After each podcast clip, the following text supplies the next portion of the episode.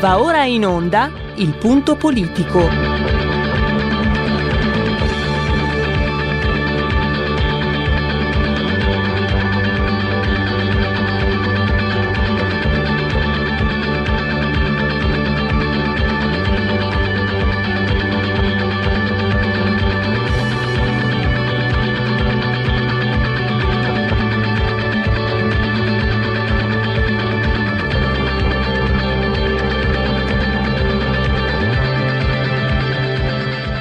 Ma se non state attenti, i media vi faranno odiare le persone oppresse e amare quelle che opprimono.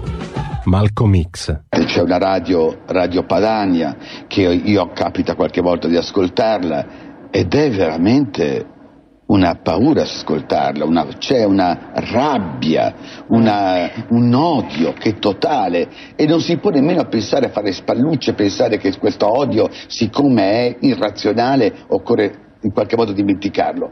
Occorre in qualche modo farlo rientrare nel dibattito politico. E poi sguatteri del padrone un cazzo. Sguatteri del padrone un beneamato cazzo. Vi invito però ad ascoltare ogni giorno per 5 minuti Radio Padania Libera.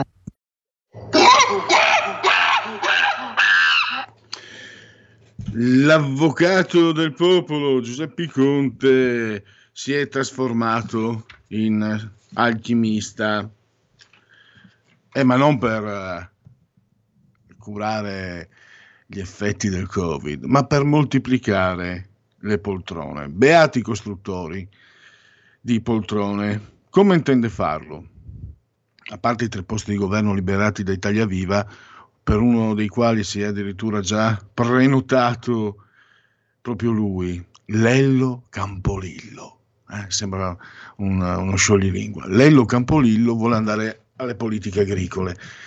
E voi sapete, oltre al fatto di essere convinto che la xylella, eh, la malattia degli ulivi, eh, si, mh, mm, si cura con il sapone, lui è convinto che il Covid si curi con la cannabis. Ecco, quindi eh, a colpi di cannone, letteralmente. Quindi ne vedremo delle belle, anche se non sono tempi eh, che ci facciano indugiare nell'allegrezza. Come intende eh, moltiplicarli? Allora, spacchettando tre ministeri, trasporti, infrastrutture, rapporti con il Parlamento e beni culturali. In questo modo si porta il numero della squadra mm, governativa oltre i 70. Ci sarebbero i limiti previsti dalla legge Bassanini, non più di 65. Però vedrete che magari mh, mm, il Quirinale chiuderà un occhio, magari anche tutte e due, eh, una mano lava l'altra, tutte e due lavano la faccia. Poi, e quindi questi subito, poi mm, tra uh, qualche tempo, in primavera, ci sarà il rinnovo delle partecipate. Eh, Cassa Depositi e Prestiti, Ferrovie, ANAS, RAI, Invimi, Teurspass, OJ, SOSA GSE. E lì sono in gioco più di 500 posti, più di 500 poltrone. Poi ci sono naturalmente i soldi del Recovery Fund, anche se il commissario eh, Dombrovskis ha bocciato il recovery plan, ma anche lì avete visto che l'Europa, se ci sono i loro amici al governo, è molto di manica larga. E direi che può bastare. Questo è, è l'argomento che tratteremo insieme a Sandro Iacometti. Poi eh, avremo con Francesco Borgonovo, oggi cade il genetriaco del Partito Comunista Italiano, ma cade anche il genetriaco di un importante intellettuale del Novecento, Eugenio Corti, 21 gennaio 1921 a Besana, Brianza, quindi un brianzolo, quindi un anticomunista congenito, che ha eh, dedicato la sua attività, i suoi libri ehm, contro, contro i totalitarismi, in particolare essendo in Italia contro quello comunista, eh, era anche um, un, un, intellettuale capace di prevedere in anticipo il declino dell'Europa e come medie- medievalista eh, denunciava il passaggio eh, che ha portato la, all'aridità forse del, dell'essere umano dal teocentrismo all'antropomorfismo. all'antropocentrismo, scusate. Questo è l'argomento dello speciale terza pagina con Francesco Borgonovo, che quindi torna, diciamo, una rubrica che torna fedele un po' al suo titolo, alla sua intestazione, che è appunto terza pagina, speciale terza pagina. E poi vi porteremo una testimonianza eh, molto, eh, molto significativa. Noi l'abbiamo sentito, voi l'avete sentito, noi qui intendo dire voi e noi, insomma, eh, qualche tempo fa. Eh, si tratta di Daniele Cassoli. Lui è Cassioli, chiedo scusa. Lui è un uh, fuoriclasse, un supercampione, è un atleta paraolimpico, specialità sci d'acqua, ma altro ancora. Aveva scritto anche eh, un, un, libro interessante, eh, Il vento contro, proprio di quello avevamo parlato. Eh, tra l'altro, se guardate il profilo Facebook della, della radio, RPL, la vostra voce, la vostra radio, chi si abbona a RPL a Campalto Cent'anni, devo correggere perché ho scritto uh, Cassoli, ho sbagliato Cassioli, e lui ha uh, diciamo rivolto un pensiero ai tanti giovani che si stanno lamentando, sapete anche per la scuola, eccetera, non senza ragione. Però lui dice, attenzione ragazzi, eh, non scendete, non scadete nella lamentite, perché il, uh, il piangersi addosso finisce per raddoppiare il danno. E lo dice proprio una persona che eh, eh un danno è, un non vedente, lui si definisce cieco, non ha paura del politicamente corretto, eh, quindi eh, sa cosa significa, no? quando, evidentemente quando ci sono eh, problematiche eh, di, un certo, di, una certa entità. E, ehm, lui dice anche quello che secondo me è significativo nella sua testimonianza, il fatto che provenga da lui, lo dicono anche altri, è capitato di sentirlo, ma non lo si dice forse abbastanza spesso, anzi lo, lo si dice poco, il fatto che arrivi da una persona come Daniele Cassoli, con uno spessore, se qualcuno si ricorda, uno spessore umano, eh, un'energia eh, notevoli, senza pensare, diciamo, alla, alla sua limitazione, proprio come persona, una persona speciale. Lui dice parlate, comunicate, perché il coraggio non è pensare di farcela da soli, ma il coraggio è eh, chiedere aiuto. Questo, una, eh, questo significa essere veramente forti. Chiudiamo quindi con questa scaletta perché tra poco parleremo di un governo che non ha pietà nemmeno degli sfollati, perché vogliono far pagare le bollette a chi è stato colpito dal terremoto e pensate pagare la bolletta per una casa che non c'è più. Ne parleremo, non so se è già in linea per qui Parlamento con Tullio Patassini. Qui Parlamento. Allora, innanzitutto saluto e ringrazio Tullio Patassini che eh, dovremmo avere in collegamento. Benvenuto Tullio. Grazie, grazie a voi e a tutti i radioascoltatori di Radio Padania Libera. Eh, Tullio, allora, un fatto grave, un ordine del giorno tuo, della Lega, respinto da questo governo che condanna coloro che sono stati colpiti dal terremoto a pagare bollette di gas e luce, magari anche per case che non ci sono più. Personalmente te lo dico ancora prima che come leghista, come giornalista, credo che sia una notizia eh, di, di portata enorme, ma come spesso succede, ne parla solo la Lega, ne parla solo RPL, grazie anche al vostro lavoro Tullio. Come stanno le cose quindi? Grazie, grazie a te al lavoro importantissimo che state svolgendo perché l'informazione diventa fondamentale in questo momento in cui tendono a sopprimere ogni tipo di libertà. Allora, eh, terremoto del 2016 che ha colpito il centro Italia, che gli ascoltatori ricordano, tra Marche, Umbria, Abruzzo e Lazio, e eh, vi sono tantissime purtroppo ancora case distrutte perché qui la ricostruzione tarda purtroppo ancora a partire in maniera importante. Come è già successo in passato, abbiamo chiesto che sugli immobili distrutti, inagibili, quelli dove non c'è nessuno, non venissero eh, riaddebitate ancora una volta le bollette di luce e gas. Purtroppo il governo per tutto il 2020 ci ha detto sì sì, non vi preoccupate, ci stiamo pensando, ci stiamo pensando, alla fine siamo arrivati a gennaio 2021 e se il governo non si sbriga, eh, tutti i gestori sono autorizzati a ripartire con la bollettazione come qualunque altra utenza. E, ehm, che spazi ci sono? Tu fai riferimento al mille proroghe come diciamo ultimo treno per scongiurare una, un passaggio così davvero mh, mm, sgradevole, a dir sì, poco sgradevole. Assolutamente, assolutamente. Eh, ne abbiamo parlato al decreto agosto, al decreto ristori, al decreto liquidità, anche perché è una semplice proroga di carattere, permettetemi di dirlo, di buon senso, di giustizia, ma una proroga tecnica.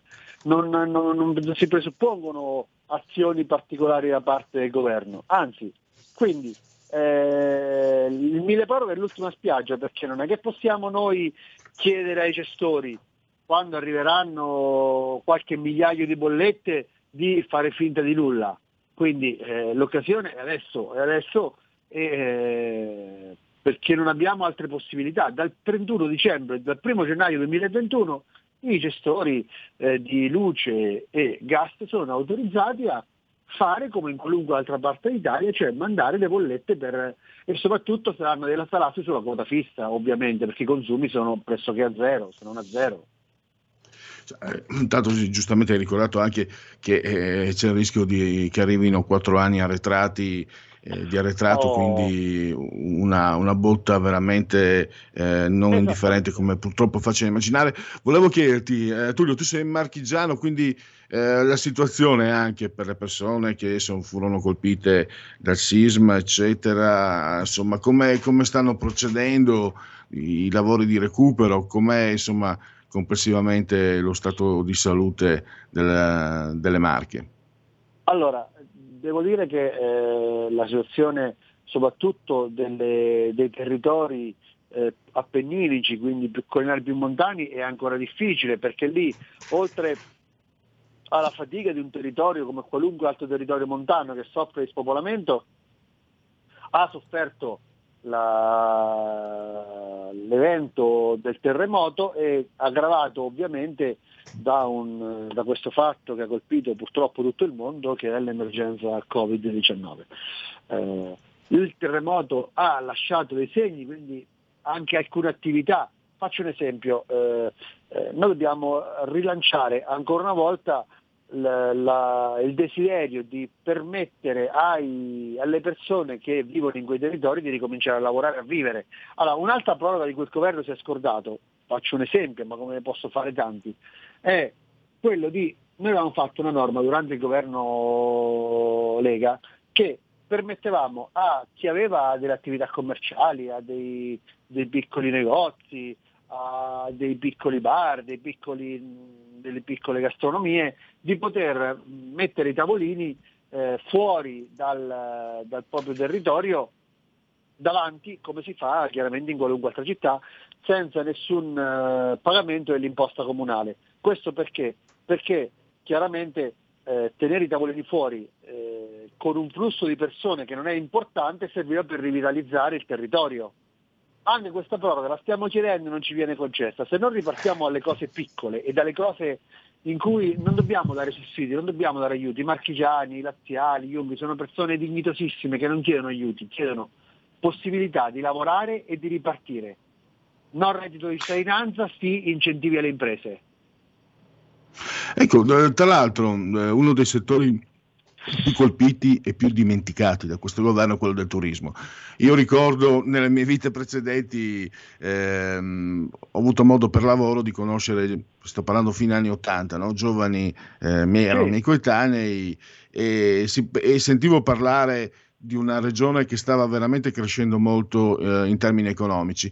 Da qualche anno, e credo che questo confermi le voci sulla bellezza della tua terra, mi sembra che fosse diventato anche imprescindibile il settore turismo, eh, mo, visto quanto può offrire la, la tua terra, Tullio. E, da questo punto di vista, cosa, cosa mh, mm, possiamo dire? È evidente che le Marche, essendo una regione piccola, eh, hanno un grande vantaggio, quello di avere ad un'ora di macchina eh, la montagna a 1500 metri e il mare, con delle spiagge che sono assolutamente eh, larghe, sabbiose, che possono permettere eh, anche la presenza di adatte per bambini, per famiglie, per poter stare insieme. E è una, come tante regioni che sono state scoperte dagli anni 80 in poi, io sono molto contento che tu te lo ricordi questa cosa, perché addirittura dopo la Toscana tantissimi anche inglesi, tantissimi si erano spostati nelle Marche perché chiaramente erano leggermente più economiche e eh, vi erano dei, dei, veramente dei, dei, bellissimi borghi medievali tutti da scoprire. Io posso parlare della mia città che si chiama Treglia, ma posso parlare di Urbino, di Fermo, di Ascoli Piceno. Quindi veramente sono luoghi adatti anche in prospettiva quando ci auguriamo che ripartirà il turismo per un turismo di carattere soft in cui si può star bene, si può andare al mare, non c'è particolare affollamento e si può anche godere delle bellezze naturali ed artistiche. Su questo chiaramente come Regione Marche io ricordo ai radioascoltatori che abbiamo conquistato dopo 25 anni la Regione Marche come Lega, abbiamo tre bravissimi assessori regionali della Lega e stiamo veramente dando un impulso importante e preparandoci anche a quando veramente qualunque cittadino, ciascuno di noi potrà girarli veramente per la nostra splendida Italia. In chiusura, mh, permettimi di cegliare, ma non troppo tu sei della provincia di Macerata, beh, perché non ricordare che il grande, grandissimo numero uno al mondo, Lionel Messi, ha origini maceratesi, quindi un motivo in più no, per parlare delle marche, visto che il calcio in ogni caso è una cosa seria ed è un veicolo di comunicazione tra, tra i primi che esistono nel, nella sfera del, della comunicazione umana, appunto. È vero, è vero. Lionel Messi, Camoranesi, ha origini maceratesi, eh, sono tutti figli eh, pronipoti di persone che tra le due guerre sono andati in Argentina e in, in America Latina in cerca di fortuna. Eh, addirittura abbiamo veramente dei grandi ritorni da questo punto di vista. Siamo contenti sul calcio chiaramente abbiamo dei margini di miglioramento, ma mm. ci stiamo impegnando anche su quello. Benissimo, eh, allora io ti saluto, tra l'altro io sono, vengo dalla regione Friuli Venezia Giulia, una regione che ha veramente tanti, tante analogie con la, con la, tua terra, anche purtroppo quella del terremoto, bisogna dirlo. Eh sì, eh, purtroppo. Sì. Noi abbiamo appena testimoniato, grazie a Tullio, che eh, questo governo si gira dall'altra parte di fronte alle persone in difficoltà, e non è la prima e unica volta purtroppo. Intanto io ringrazio Tullio Patassini per uh, averci messo a conoscenza di, di, questo episodio. Grazie ancora Tullio e a risentirci a grazie. presto. Grazie, grazie a voi e a tutti i radioascoltatori di Radio Padania e a prestissimo perché vorrei poter dare tra 20 giorni la notizia che giustizia è fatta e su questo non, non ci fermeremo fino alla fine. Grazie, grazie a voi. Grazie, RPL è sempre a tua disposizione. Qui Parlamento. Allora, eh, saluto anche Giulio Cesare Carnelli assiso sul trono di comando in regia tecnica. Io sono da remoto, ma sono sempre tra voi in combo e eh, con l'ausilio di Giulio, eh, dunque abbiamo due minuti e mezzo. Direi Giulio, se non ci sono telefonate, eh, potremmo anche passare alla seconda rubrica fissa di ogni trasmissione, vale a dire il Segui la Lega. Subito per Luigi. Ah, Federico, Federico il Grande, non più solo Federico il Giovane. Ciao, è un piacere sentirti. Segui la Lega è una trasmissione realizzata in convenzione con La Lega per Salvini Premier. Allora, legaonline.it, scritto legaonline.it, eh, le sette proposte economiche aprono sempre questa pagina di comunicazione della Lega, poi naturalmente ci sono anche ta- tanti altri link all'interno eh, di questo sito, quindi c'è anche quello importantissimo che vi permette di iscrivervi alla Lega con Salvini Premier eh, bastano 10 euro che si possono versare attraverso il conto PayPal senza essere iscritti al conto PayPal, il codice fiscale, i dati e poi vi verrà recapitata alla Magione per via postale proprio eh, la tessera. E adesso la, la, ragione sociale, potremmo dire, di questa, di questa rubrica che mh, mm, Segui la Lega, lo dico per non perdere eh, di vista insomma, quello che era l'obiettivo, cioè eh, mettervi al corrente delle manifestazioni, delle iniziative sul territorio, eh, tutto il territorio della Lega.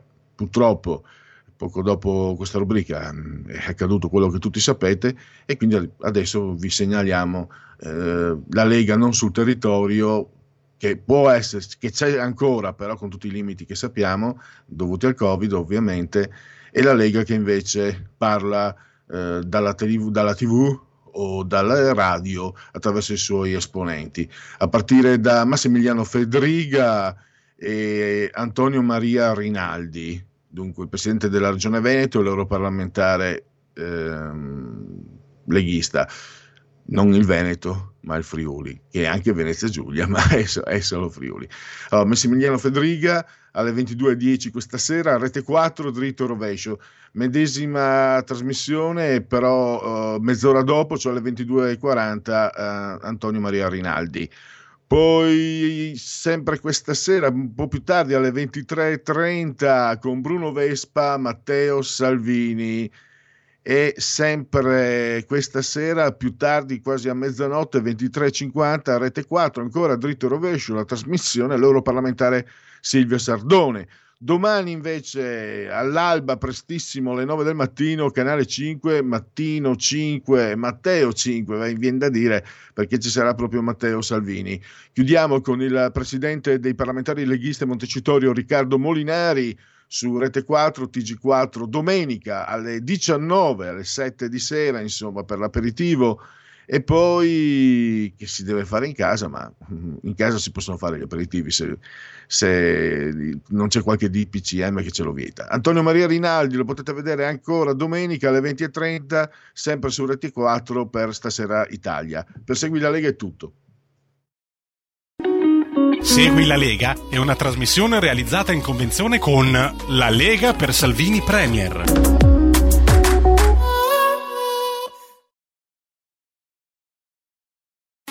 Hai sentito? Le radio italiane si mettono insieme per amore, per amore della radio. Una grande storia meritava uno straordinario futuro. Nasce l'app Radio Player Italia. 140 stazioni in una sola rete. Scegli la tua preferita e ascolta il suono perfetto del digitale. Gratis, senza registrazione, senza interruzioni. Compatibile con tutti i device. Naviga, esplora e scopri l'universo dell'audio. Ti sorprenderà. Carica Radio Player Italia. Il futuro batte con la radio nel cuore. Anche RPL è disponibile su Radio Player Italia.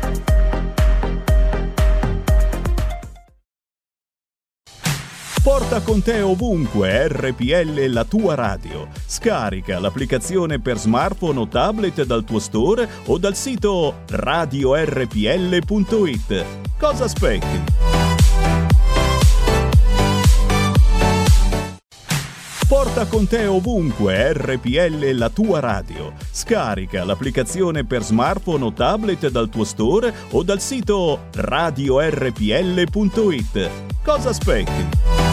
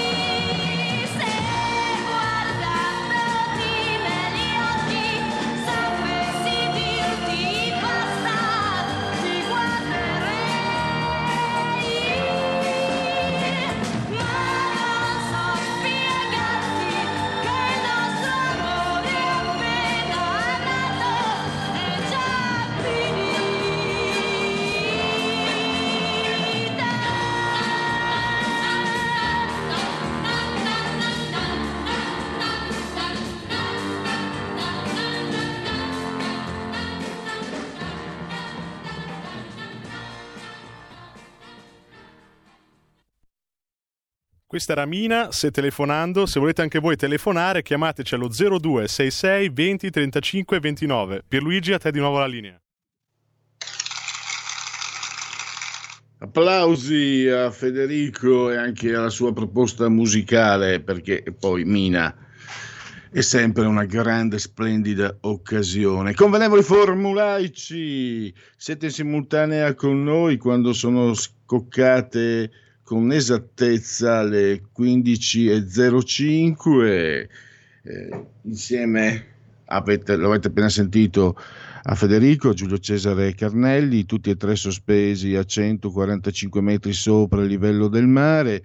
Le temperature narrano 20 gradi centigradi interni, 3,7 quelli esterni, sempre sopra lo zero, che di questo periodo va chiarito perché spesso è andata, è andata sotto in questi, questi, ultimi giorni, 97% l'umidità, 1014.2 eh, millibar la pressione, il tutto nel secondo giorno di piovoso, mese del calendario repubblicano, ne mancano 344 alla fine, però per tutti è un eh, giovedì 21 di gennaio, Zoibe quindi, anno domini 2021 o 20 e 21. Come sempre un abbraccio forte, forte, forte, forte, forte alla signora Clotilde e alla signora Carmela che ci ascoltano dal televisore, il canale, ve lo ricordo sempre, non dimenticatelo mai, 740 740 740 e poi anche un caro saluto a chi ci segue attraverso l'applicazione S Android, lo sapete, potete seguirci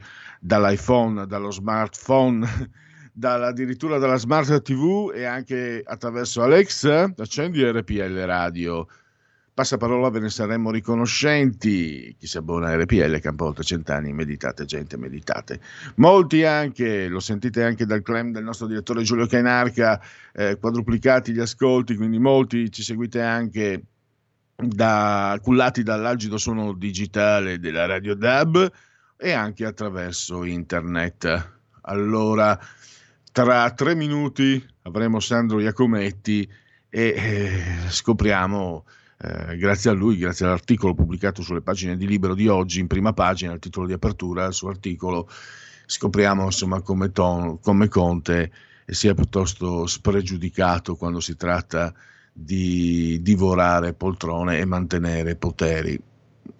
Intanto sondaggi, eh, se non ci sono telefonate sondaggi, sondaggio Demopolis, Lega 23%, PD 20,8%, Fratelli d'Italia 17%, 15,5% i 5 Stelle, Forza Italia 8%, poi l'EU 3,7%, Azione Calenda 2,8% e eh, Renzi è sceso al 2,6 per Italia Viva, quindi che forse non è tanto viva con queste percentuali, anche se lo sapete per principio chi è della Lega, magari da qualche anno, non può permettersi eh, il... a parte nessuno può permettersi il, il lusso, non, non, si deve assolutamente prendere in giro un partito per basse percentuali di voto, perché le, quello che conta sono le idee prima di tutto. Naturalmente quelli di Italia Viva non ci piacciono, ma quello è un altro discorso. Allora, un altro sondaggio Tecne, dicevo, 23,2 la Lega, 20,2 il PD, Fratelli d'Italia 16,6, 5 Stelle 14,3, Forza Italia 10,4, Azione Calenda 3,2, Italia Viva 2,2.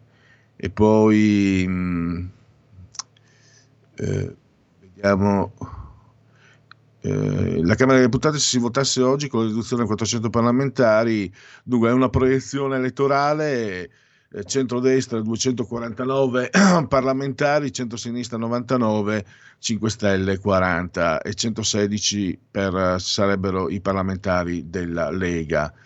Eh, e poi abbiamo profilazione elettori Renzi e Italia Viva eh, realizzato questo sondaggio da Quorum.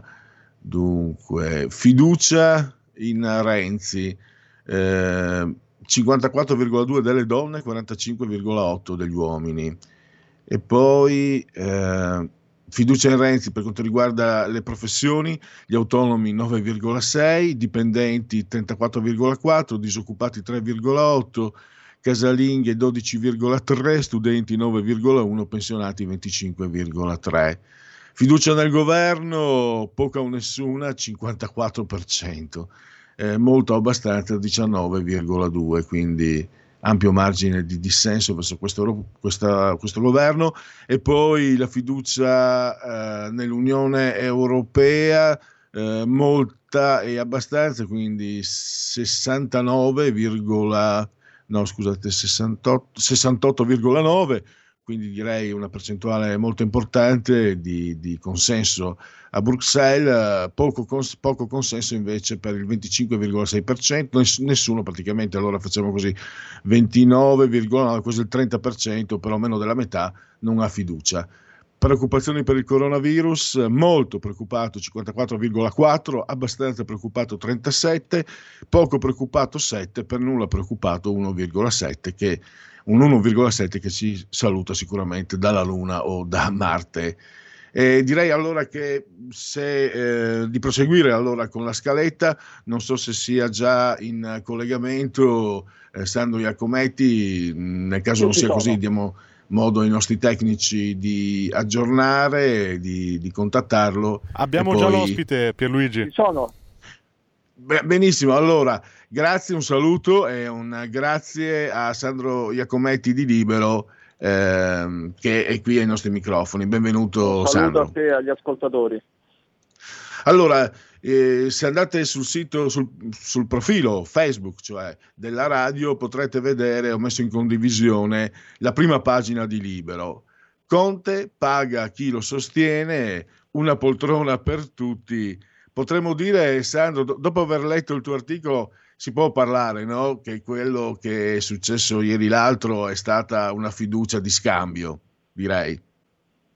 Eh, sì, eh, il, problema è che, è basta, che, che, lo scambio non è finito, nel senso non è stato sufficiente, perché evidentemente non hanno, cioè, eh, sai, per alzare il prezzo no? bisogna adesso eh, il governo chiaramente così non può sopravvivere no? e quindi la maggioranza e Conte deve essere costretto a eh, reclutare, diciamo, a rastrellare eh, nuovi alleati e, chi, chi, li chiama costruttori, chi li chiama responsabili, chi li chiama opportunisti, trasformisti, eh, ci sono mm, tanti nomi, diciamo, però sono cose che abbiamo già visto. No?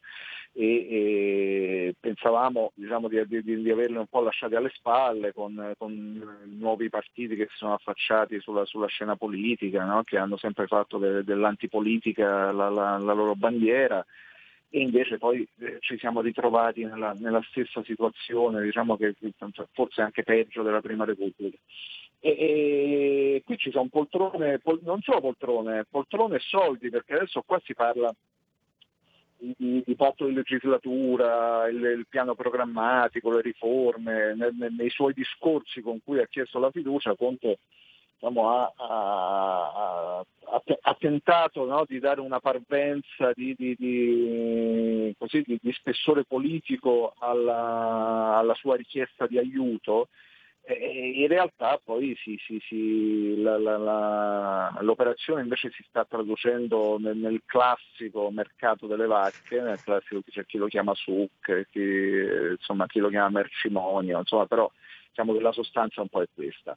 Eh, lo sappiamo, è inutile, inutile girarci intorno e, e, il problema è che siamo in una fase particolare no, della vita eh, de, de, del nostro paese, della vita politica, economica e, e, diciamo, e anche sociale del nostro paese. Quindi allora, qui eh, le, le, operazioni sono due perché, come dicevo prima, ci sono poltrone e soldi. Cioè, poltrone, eh, vabbè, il solito giochino, adesso cercheranno di spacchettare eh, una serie di ministeri che sono stati accorpati, eh, quindi parliamo di infrastrutture e trasporti, riforme, rapporti col Parlamento, cercare, si sta cercando di fare la moltiplicazione delle poltrone per accontentare il maggior numero possibile di persone, perché come dicevamo la, la, la, fiducia purtroppo è stata, eh, non purtroppo per fortuna, insomma, è stata eh, non, non, sufficiente ad avere la maggioranza assoluta, quindi c'è una maggioranza semplice che si eh, tradurrà nel, nel, nella, nella, nella, vita parlamentare, nell'approvazione delle varie riforme e soprattutto nella, nell'attività delle commissioni in un Vietnam, cioè in un inferno, in qualcosa che non sarà possibile gestire perché sarà sempre ostaggio di questo o quel parlamentare che ti nega il voto alla bisogna o, o, o ti ricatta insomma, per, eh, per, avere, per, per, far passare un provvedimento. E allora ci sono soldi e poltrone, le poltrone diciamo lo spacchettamento dei ministeri. La cosa più grave forse è i soldi, nel senso che noi siamo alla vigilia di un importantissimo piano di rinascita, di rilancio, di, di, di salvataggio del nostro Paese eh, occasione storica, riforme epocali, non, non capiterà mai più, eh, opportunità incredibile. Eh, c'è il rischio che questi soldi che arrivano dall'Unione Europea, e poi vediamo se arrivano davvero, eh, perché lì c'è un altro punto, però questi soldi che dovrebbero arrivare dall'Unione Europea saranno utilizzati in queste ore soprattutto per la compravendita di un trappello di parlamentari che è necessario al governo Conte per diciamo, avere un'agibilità eh, politica. Cioè, Sandro, permettimi di interromperti. Allora, Prego. due punti. Uno, tu hai ricordato ehm, la critica al recovery plan del commissario Dombrovski eh sì, che ha parlato certo, di brogliaccio. Certo.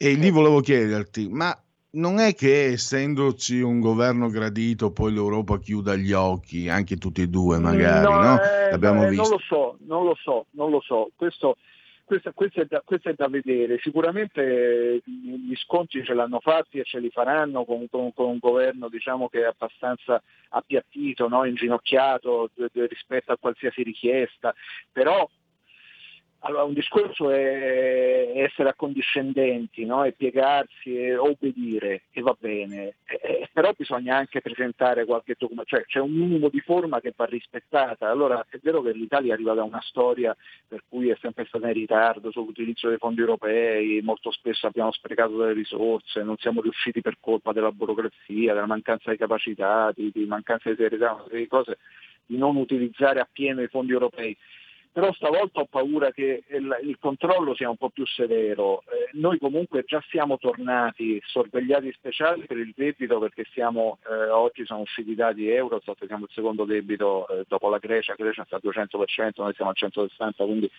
stiamo a un livello di debito che ci riporterà immediatamente tra qualche mese nel mirino di tutti i falchi dell'Europa.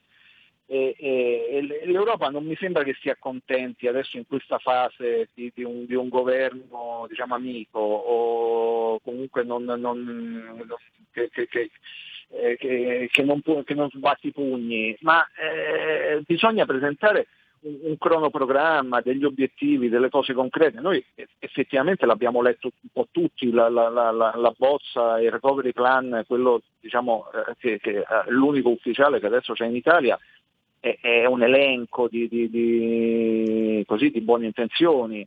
Cioè, no, non è un piano concreto di attuazione di riforme, di, di opere, di, progetti.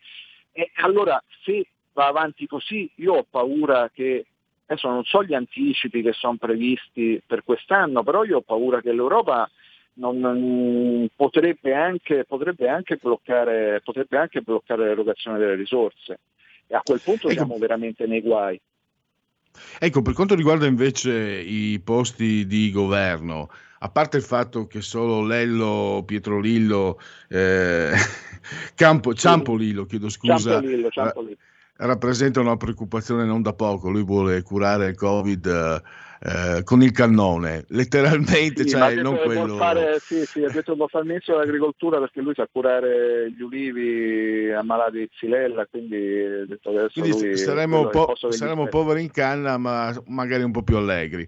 Ma a parte le battute, c'è l'ostacolo che tu ricordi della legge Bassanini, non si può andare oltre 65. Potrebbe... Eh, Qualcuno eh, ha fatto sapere che Mattarella si sarebbe raccomandato eh, lì riusciranno i nostri eroi, si eh, fa per le, dire, le, a girare questa legge. La partita è complicata, si gioca anche sul, sul rispetto diciamo, della, del, de, delle regole e della prassi istituzionale, per cui allora, la partita che si sta giocando adesso sostanzialmente è questa, cioè eh, eh, si deve fare un Conte Ter o no? Perché io immagino e credo che con tanta con tante pietanze sul, sul, sul, tavolo, io credo che Conte eh, riesca a reclutare queste, queste persone che lo, che lo, appoggiano, che lo sostengano per, per, per andare avanti. E, si tratta di capire quante cose lui deve concedere, perché appunto dicevamo ci sono i soldi, ci sono le poltrone, ci sono anche poi tra parentesi anche ci sono 500 posti in consigli di amministrazione e collegi dei sindaci che si liberano di qui a pochi mesi perché vanno in scadenza tutta una serie di, di consigli di amministrazione di partecipate dello Stato, da cui alcuni molto importanti, Cassa Depositi e Prestiti, Ferrovie dello Stato, insomma roba grossa. E, permettimi diciamo che... anche di ricordare che questo governo eh, si è dimostrato abile, io mi ricordo un incontro in piena pandemia eh, un sabato, anziché eh, rinviare l'assegnazione di, di, posti, di poltrone, c'erano anche lì in gioco partecipate e altro, si riunirono e si spartirono la torta senza lasciare neanche le briciole e quindi su, su sì, questo ma... hanno dimostrato di saperci fare, purtroppo. Sì, sì, sì. Eh, da una parte sì, dall'altra hanno lasciato eh, Trenitalia e eh, RFI, che sono due aziende diciamo, abbastanza strategiche, lo sono state in questa fase in cui comunque i trasporti erano un punto critico no, della, della, dell'organizzazione del paese, con, con, con, la fase pandemica, con il blocco del, degli spostamenti, bisognava comunque spostare le merci e, e, lì le hanno lasciate con degli amministratori delegati che erano scaduti alla primavera scorsa. E siccome non si sono messi d'accordo sulle poltrone, perché poi litigano, cioè il problema è che loro sono bravi ma, ma litigano fra di loro perché non sono omogenei e non sono compatti. E quindi hanno lasciato questi amministratori delegati, l'hanno fatti la settimana scorsa quando andavano, almeno gli dai un rinnovo, non li lasci appesi, non li lasci in scadenza, cioè tu hai un, un'Italia che è eh, in qualche modo appesa alla sanità, al sistema sanitario e ai trasporti per andare avanti e tu lasci le due principali aziende dei trasporti, quella che si occupa delle infrastrutture e quella che si occupa del, del, di far viaggiare i treni, le lasci con amministratori delegati e con vertici, con, eh, con, manager che stanno lì che da un giorno all'altro possono andare a casa e non sanno che, che, che cosa dovranno fare domani. Cioè, non, non è, no, quella pure è stata diciamo, stata una forma di, di, di, superficialità, insomma, anche lì perché non c'è stato l'accordo, perché poi è un governo che ha litigato fino a ieri, adesso diamo tutti la colpa a Renzi, no? però i litigi e le insofferenze eh, da parte del PT, da parte dei 5 Stelle, le, le liti, l'EU, eh, liberi uguali, eh, insomma, eh, era, era un caos totale anche fino a una settimana fa.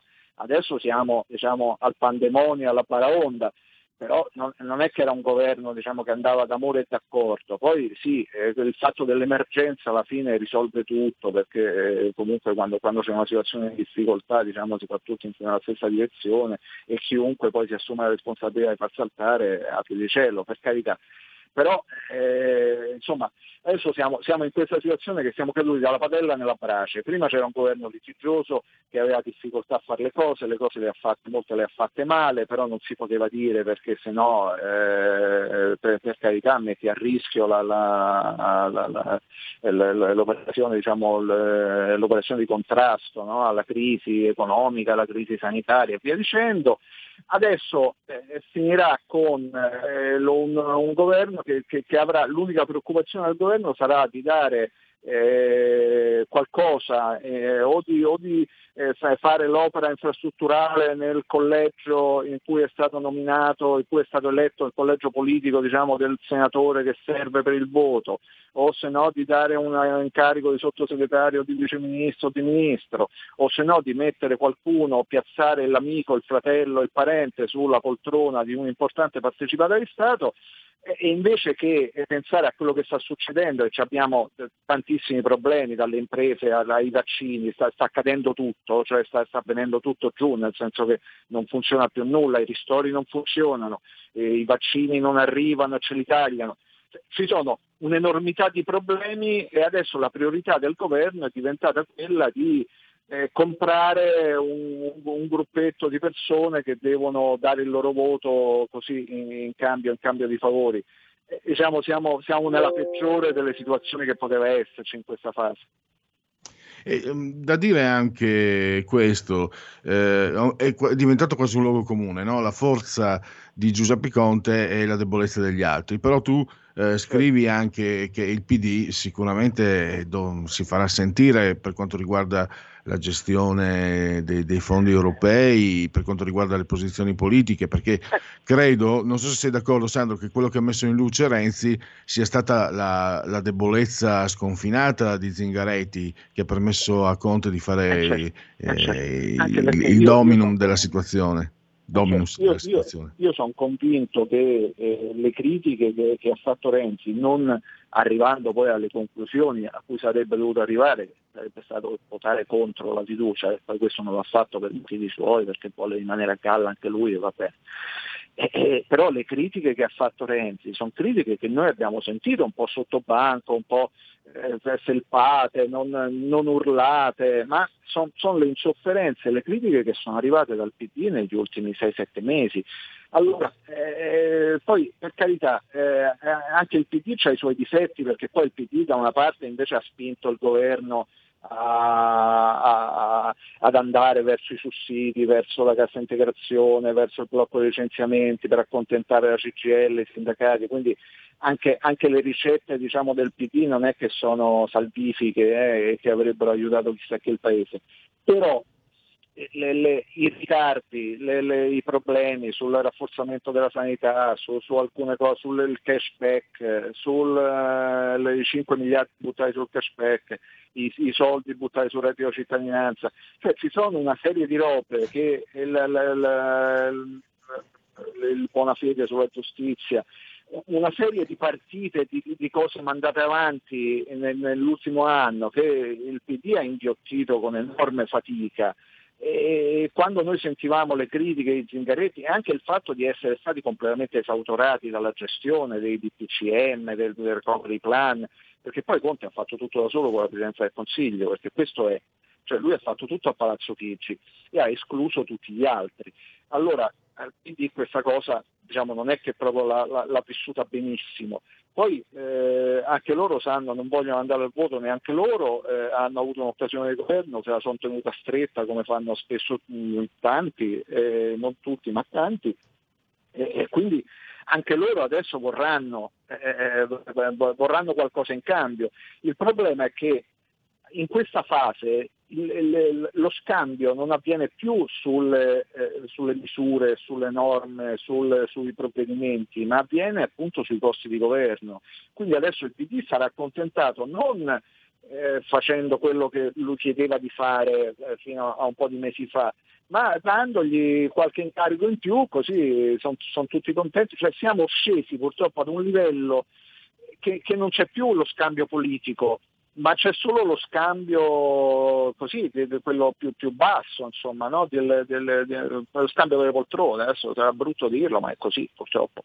E, e, e questa è una fase, non so quanto, quanto durerà, se, se, se, riuscirà ad andare avanti, non so quanto Mattarella potrà sopportare tutto questo, e, anche sapendo che lui si era rifiutato di, di, di, far provare a formare un governo di minoranza al centro-destra che aveva sostanzialmente vinto le elezioni nel 2018 e adesso il governo di minoranza può andare avanti, vediamo se riescono a trovare. Il problema è che anche se riescono a trovare le persone, e, io credo che alla fine le troveranno, sarà un governo basato sul, sul, voto di scambio, cioè io ti do il mio voto al Senato perché tu mi dai eh, la, l'incarico da sottosegretario o perché mi fai la ferrovia sotto casa. Eh, o perché appunto, come dicevamo prima, mi dai un incarico eh, importanti non ha partecipato allo Stato. E questo diciamo, non, non, aiuterà nessuno purtroppo. Se poi non arrivano i soldi dell'Unione Europea, anche per questo motivo, perché comunque in queste condizioni è difficile fare quello che poi già l'Italia non sa fare di suo, perché non riesce a fare i progetti, non riesce a portarli avanti, non riesce comunque mai a, a, farle, a fare le opere diciamo, infrastrutturali, a fare le riforme, le riforme sono 50 anni, le, le riforme del recovery plan se ne parla da, da, da 50 anni e nessuno è riuscito mai a farle, quindi già l'Italia ha grosse difficoltà a farle con qualsiasi governo c'è al comando. E adesso con questa situazione io ho paura che sia quasi impossibile, quindi se per caso arriveranno dei soldi dall'Unione Europea, dopo un po' quei soldi i rubinetti si chiuderanno. Quindi boh, eh, non, non, so come andremo a finire. Prima o poi forse bisognerà tornare al voto. l'unica soluzione è effettivamente avere un governo eh, diciamo, che, che, abbia una piena maggioranza e abbia un consenso del popolo e, e, e possa, possa, provare diciamo, a, a, governare eh, in maniera un, un po' migliore, un po', con, con, con, un po' più di, di, di decisione, di coerenza. Beh, Fammi concludere con una battuta, basterebbe molto molto molto poco per fare meglio, questo lo dico proprio non da giornalista ma da, da schierato, da, da, da, leghista. Allora io eh, ringrazio mm, Sandro Iacometti, eh, potete leggerlo anche oggi sul, a partire dalla prima pagina, grazie ancora e a risentirci a presto Sandro. A presto, a presto, un saluto. Stai ascoltando RPL. La tua voce libera, senza filtri né censura. La tua radio. Porta con te ovunque RPL la tua radio. Scarica l'applicazione per smartphone o tablet dal tuo store o dal sito radiorpl.it. Cosa aspetti?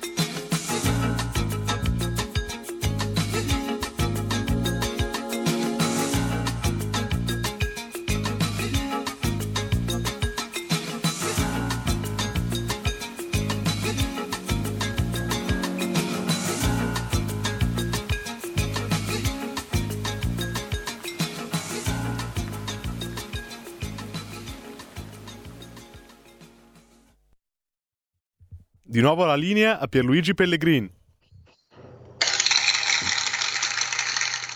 E di nuovo applausi per i nostri tecnici Federico e Giulio Cesare. Sono due, anche se non mi sono tre.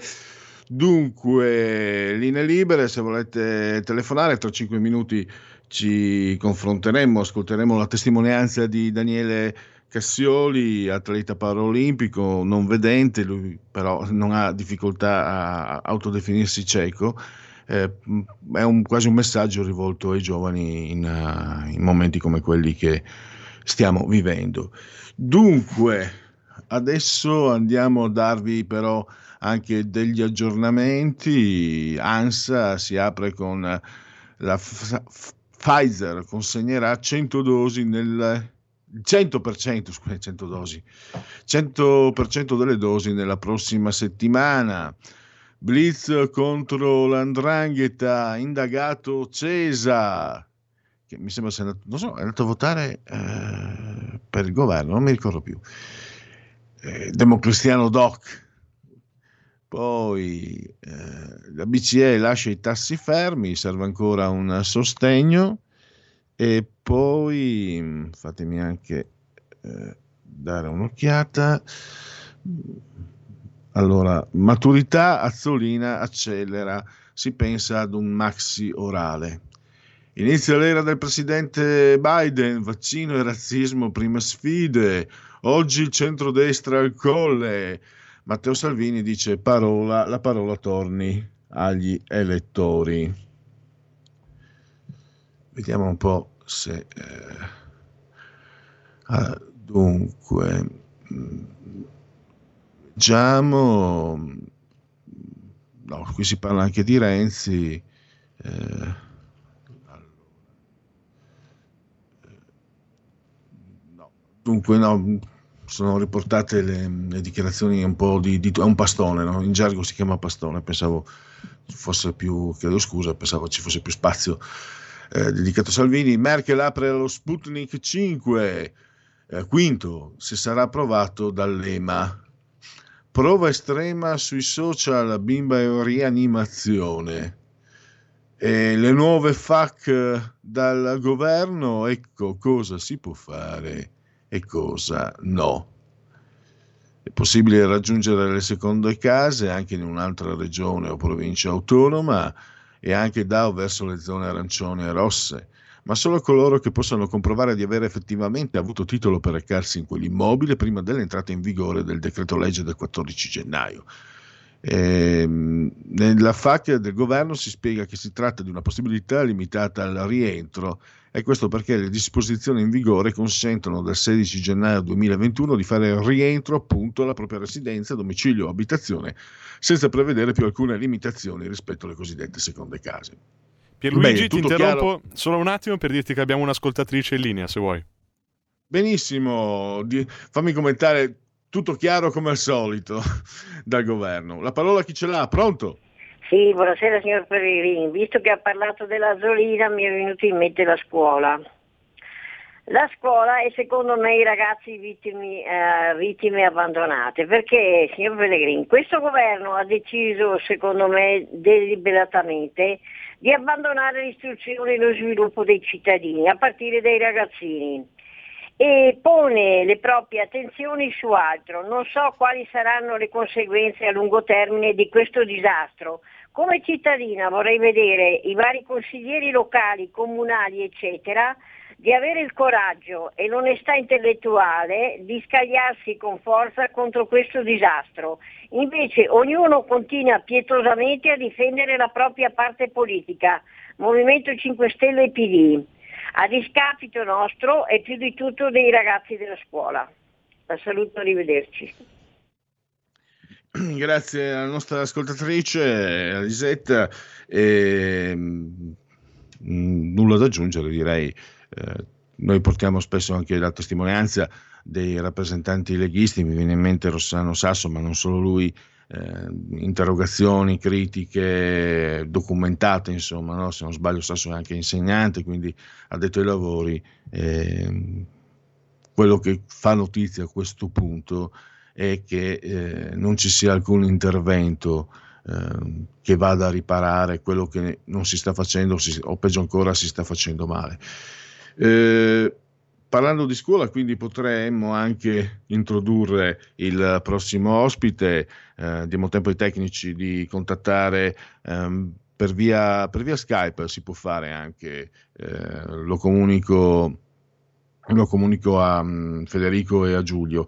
Daniele Cassioli, possiamo anche sentirlo in via Skype eh, tra, tra, poco, per avere un appello, un testimonianza e appello da parte sua rivolto soprattutto ai giovani. Eh... Eccomi. Beh, eh, mi senti Daniele? Sì, benissimo. Voi mi sentite? Sì, perfetto.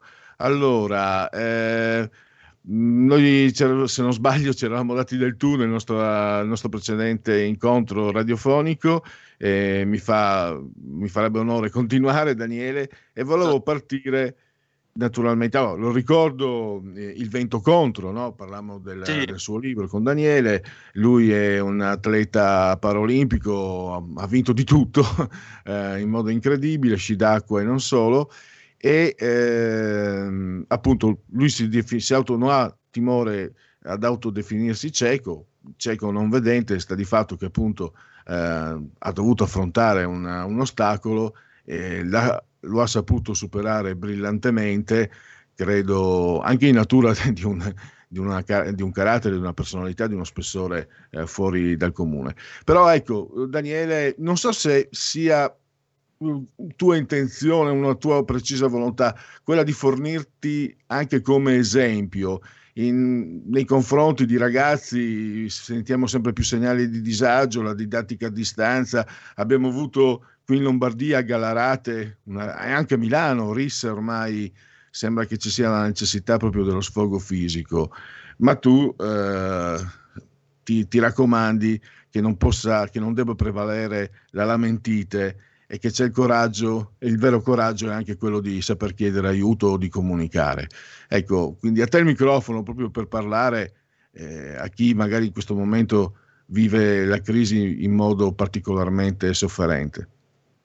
Ah, diciamo intanto buongiorno a tutti e grazie della, dell'introduzione delle belle parole.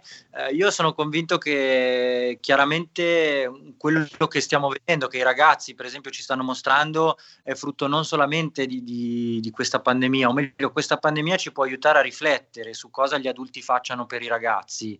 E in questo momento assistiamo a tutta una serie di negazioni, eh, quindi sappiamo quello che i ragazzi non possono fare, ma non, come dire, li si lascia lì sospesi, no? Come dire, adesso vi mettete in pausa e poi una volta che, mh, che la pandemia sarà finita ne riparliamo. Ecco, la crescita dei ragazzi non può andare in pausa perché un ragazzo di sei anni eh, l'anno prossimo ne avrà sette e i sei anni se li è giocati e quindi io credo che il primo appello vada proprio agli adulti, a partire dai genitori che stanno con questi ragazzi, laddove possibile. Eh, non, non, è chiaro a tutti che questa pandemia poi va anche un po' ad ampliare la forbice, no? in virtù delle situazioni familiari che ogni ragazzo vive. Eh, però dall'altra parte, insomma, cercare anche l'adulto genitore stesso di stare più accanto al ragazzo, di proporgli magari delle sfide, che ne so, in cucina, delle sfide in cortile, delle sfide fuori per strada, ma insomma di, di stimolarlo. Non si può schiacciare pausa su quella che è l'educazione dei ragazzi, perché poi i ragazzi giustamente reclamano il proprio spazio, un momento di esplorazione, un momento di condivisione, un momento di crescita e noi glielo stiamo togliendo senza dare loro poi una prospettiva di un'uscita, eh, li trattiamo in, come un'incombenza, no? gli diciamo il giorno prima se il giorno dopo potranno o no andare a scuola, quindi pensate cosa sarebbe per un adulto vivere una cosa del genere aggiungeteci la criticità della crescita. Ed ecco che io più che un esempio, insomma, io non penso di essere un esempio, ma penso di poter, come dire, attraverso le difficoltà che ho attraversato e mi permetto di dire superato, eh, poter quantomeno cercare un po' di ispirare questi ragazzi e i loro genitori, nel senso che una difficoltà è un momento di crescita a patto che ci sia una condivisione, ci sia uno sguardo che vada un po' oltre all'incombenza del momento. Concludo dicendo che io credo che siamo chiamati a una grande riflessione quando si aprirà, eh, perché io per esempio giro un sacco di scuole nel nostro paese e mi rendo conto ad esempio di quanto le palestre nelle scuole italiane siano trascurate, di quanto lo sport sia poco considerato come elemento educativo, come strumento di crescita per i ragazzi. E, ecco, riflettiamoci tutti quanti in modo che quando i ragazzi riprenderanno, diciamo così, anche per chiedere loro un po' scusa di come li abbiamo trattati in questo momento, magari inizieremo a partire proprio da una loro crescita che non è solo imparare le dieci pagine di storia e di geografia, ma imparare il valore della vittoria, il valore della sconfitta, imparare a saperci provare, a sapersi rialzare, insomma imparare tutte quelle dinamiche che per esempio grazie allo sport si possono sperimentare divertendosi. Tanto questa è anche una situazione che tu vivi anche come sportivo di grande successo. Eh, Daniele, io ricordo negli anni 70, dopo i fasti, no, il benessere del boom degli anni 60, eh, ti sentivi ripetere devi fare sport, sport. Lo sport era diventato di moda, quindi si aprirono molte palestre, eccetera. E io però devo constatare che eh, i gravi ritardi delle scuole eh, non sono stati assolutamente recuperati perché un... io mi ricordo Daniele, ma non voglio, insomma, questi sono discorsi, che si favoleggiava per esempio negli anni 70 la Germania, quella, quella federale, non quella democratica sovietica, eh, dove ogni quartiere aveva una palestra, aveva le strutture, ogni quartiere addirittura, figuriamoci le scuole. E, ehm, e, questo, e questo, può pesare molto. E, ma è un modello, ad esempio, dal quale noi potremmo farci ispirare sul tema scuola, sul tema sport, è il modello francese, è il modello statunitense, insomma, sono tanti modelli. Invece devo dire che appunto le, le scuole, l'educazione fisica, banalmente, per esempio, penso alla prova invalsi, no? Tutti i ragazzi devono fare le prove invalsi per capire a che livello sono eh, collocandoli in una scala nazionale. Ecco perché l'educazione fisica è esclusa da questo tipo di prova, perché non ci interessa sapere sapere come si muovono i nostri ragazzi, se sono in armonia col proprio corpo. Noi qua continuiamo a dire cosa non bisogna fare, come evitare di ammalarsi, dovremmo poi iniziare a, a, dire come fare per stare bene, come fare per stare meglio da un punto di vista fisico e da un punto di vista emotivo. E, in Francia se uno non ha bei voti in ambito sportivo, se non si applica, ripete l'anno. E non basta, ripeto, sapere quando sono nati so, le guerre d'indipendenza o eh, mi dica lei qualunque altro argomento, bisogna anche poi avere un contatto col, col proprio corpo, con la propria emotività e, e, e purtroppo sembra che agli agli adulti questa cosa sfugga, sfugga un po'. Eh, anche lo sport extrascolastico è sulle spalle delle società sportive, che molto spesso sono un po' eh, sole a gestire e devono gestire come delle vere e proprie aziende con protocolli e tutto quanto un'attività che portano avanti per pura passione nel dopolavoro. Ecco, anche dare un po' di dignità in più, non solo all'atleta che vince l'Olimpiade, la Paralimpiade o il campionato del mondo, ma anche allo sport di base eh, dimostrerebbe un approccio diverso, una considerazione eh, più, mh, mh, devo dire, proficua e utile dello sport. Ecco, noi siamo qui anche per parlare naturalmente della situazione eh, attuale, eh, la crisi pandemica, eccetera. Però ne approfitto perché tu sei, ho detto, una grande campione di sport, eh, 25 titoli mondiali. Non me lo ricordavo a memoria, sono andato a recuperare, ti confesso. 25 titoli europei, 39 titoli italiani, eccetera. E quindi lo dico proprio a uno che è abituato a vincere. Non ti sembra, eh, Daniele? Io mi torno indietro sempre di qualche decennio, quando ti spiegavano quanto fosse importante fare sport eh, per, per, la conoscenza, per la gestione del tuo corpo, no? prima ancora che per fini agonistici. Mi sembra si sia perso molto questo messaggio, no? eh, a, a, partire dalle famiglie. No? Il figlio deve diventare un grande campione, calcio soprattutto, tennis, quello che si vuole. Insomma, se non sei un vincente eh, lo sport non ha più valore. Questa è una, è una grossa perdita, è un, un, grosso guaio a mio avviso dal punto di vista Beh. sociale. Lo, lo, dico, lo, chiedo proprio a te che sei un vincente, no? te, te, potresti anche poi permetterti il lusso di dire no, e si, eh, vincere è bello ed è importante vincere, no, ma non mi sembra che quello sia il tuo pensiero però d'accordissimo, nel senso che le, le, sono le sconfitte ad avermi fatto crescere più di tutto, eh, nel senso che dopo che nello sport c'è chi dice o vinci o impari, no? ed è proprio così, quando vinci festeggi, io delle, dopo le vittorie mi ricordo grandi festeggiamenti che seppur fantastici da vivere non ti fanno riflettere, mentre dopo le sconfitte, mentre uno si lecca le ferite, eh, come dire, riflette su ciò che avrebbe potuto fare meglio, su come eh, avere un approccio più efficace nella prossima competizione, ti metti in discussione. Il problema, secondo me, un po' dell'educazione di oggi è che appunto il genitore magari vuole il figlio vincente e non vuole neanche vederlo soffrire vorrebbe un figlio che automaticamente cade sul primo gradino del podio. E invece le storie, se leggiamo i libri anche eh, di sportivi importanti, ci raccontano di, di quanta sofferenza, cioè un, un, figlio che soffre non è il fallimento del proprio genitore, ma è un figlio che è, di, è messo di fronte a delle difficoltà e, e, che è messo anche eventualmente grazie allo sport e grazie agli strumenti che la famiglia gli offre nella condizione di guarire, di rialzarsi e di riprendere. È chiaro che se noi vogliamo il campione, eh, però non vogliamo che si sbucci le ginocchia, non vogliamo che rischi di farsi male, eh, vogliamo sempre sapere cosa fa, non vogliamo che incontri nessun ostacolo, ecco, eh, stiamo, stiamo generando un modello educativo che purtroppo rischia poi di, di portare i nostri ragazzi, magari a 20 anni, ad essere fragili, perché non hanno mai incontrato la sconfitta, non hanno mai incontrato la difficoltà